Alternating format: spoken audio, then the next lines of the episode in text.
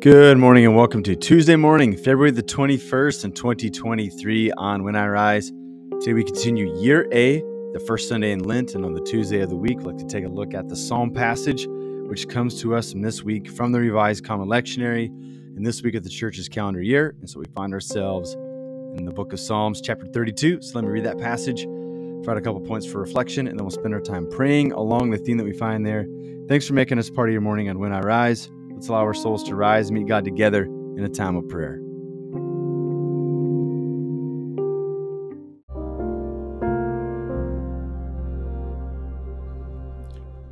Psalm thirty-two. The one whose wrongdoing is forgiven, whose sin is covered over, is truly happy. The one the Lord doesn't consider guilty, in whose spirit there is no dishonesty, that one is truly happy. When I kept quiet, my bones wore out.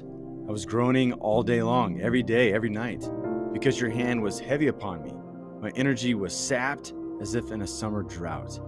So I admitted my sin to you. I didn't conceal my guilt. I'll confess my sins to the Lord, is what I said. Then you removed the guilt of my sin. That's why all the faithful should pray to you during troubled times, so that a great flood of water won't reach them. You are my secret hideout. You protect me from trouble. You surround me with songs of rescue. I will instruct you and teach about you in the direction you should go. I'll advise you and keep my eye on you. Don't be like some senseless horse or mule whose movement must be controlled with a bit and a bridle. Don't be anything like that. The pain of the wicked is severe, but faithful love surrounds the one who trusts in the Lord.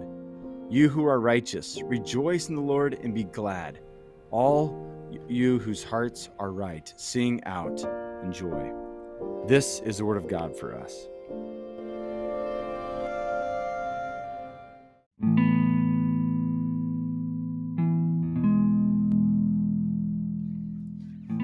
So I feel like Psalm thirty-two is a great psalm for the beginning week of Lent because it talks about the promise of confessing, right? Um, it's an interesting psalm. It's probably one that was written for a corporate worship gathering. So even though there's like these I and minds that are in there, there seems to be this sense where there's like a call and a response. There's also a teaching within the psalm. So we're not, we're not just singing, but we're also ingesting the content there. And then there's this divine oracle at the end, uh, which I think would have been a um, way like we have in modern worship services, like this uh, assurance of the pardon, right? So if somebody confesses their sins, they can be assured that their life is going to flourish and that their sins are going to be forgiven.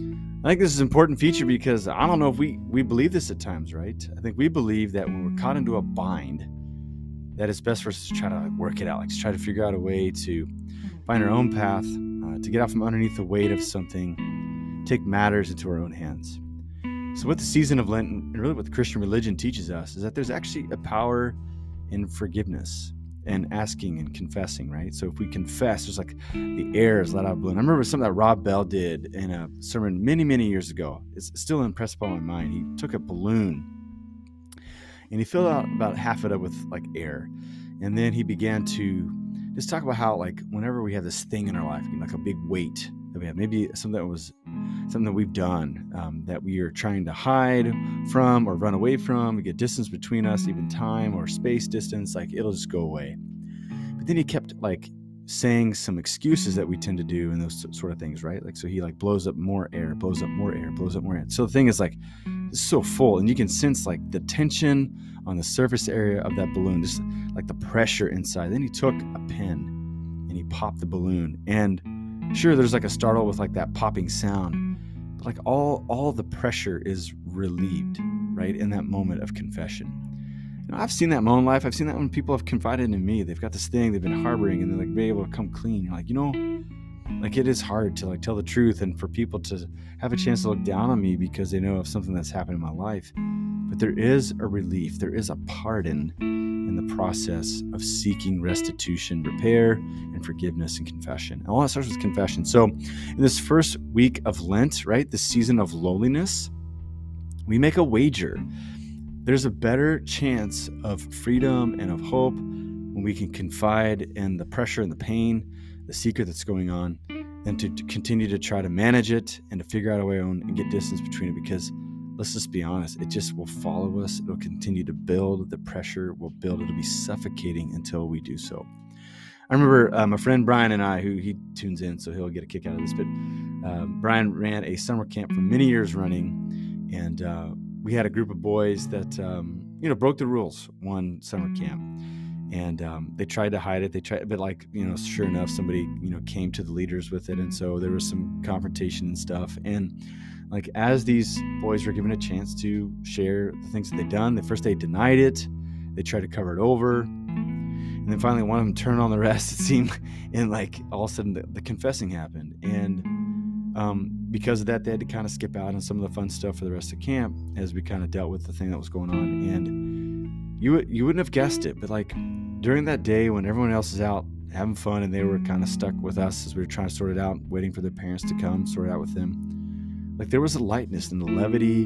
They, they were laughing, they were joking, they were acting the fool, and the re, like kind of like a gym area of the church, and they were playing, and like there's like almost like this like childhood playfulness, and it was like this vivid image of what happens when we do trust the process of confession and forgiveness. Like there, we think our life is going to be over, like it's going to be ruined, that we're going to come to ruin and an end and expiration.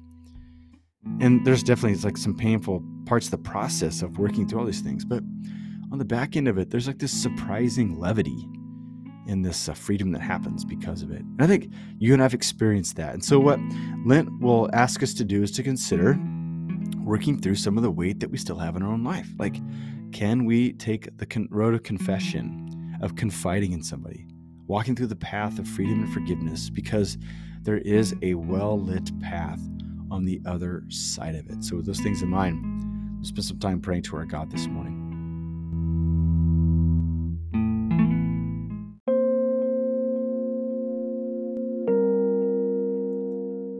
Father, Son, and Holy Spirit, we thank you that deep within your nature, you're the forgiving God. You're the merciful one, the God of love who embraces us. Uh, even though, as the scripture says, we are enemies of you because of our behavior in our past.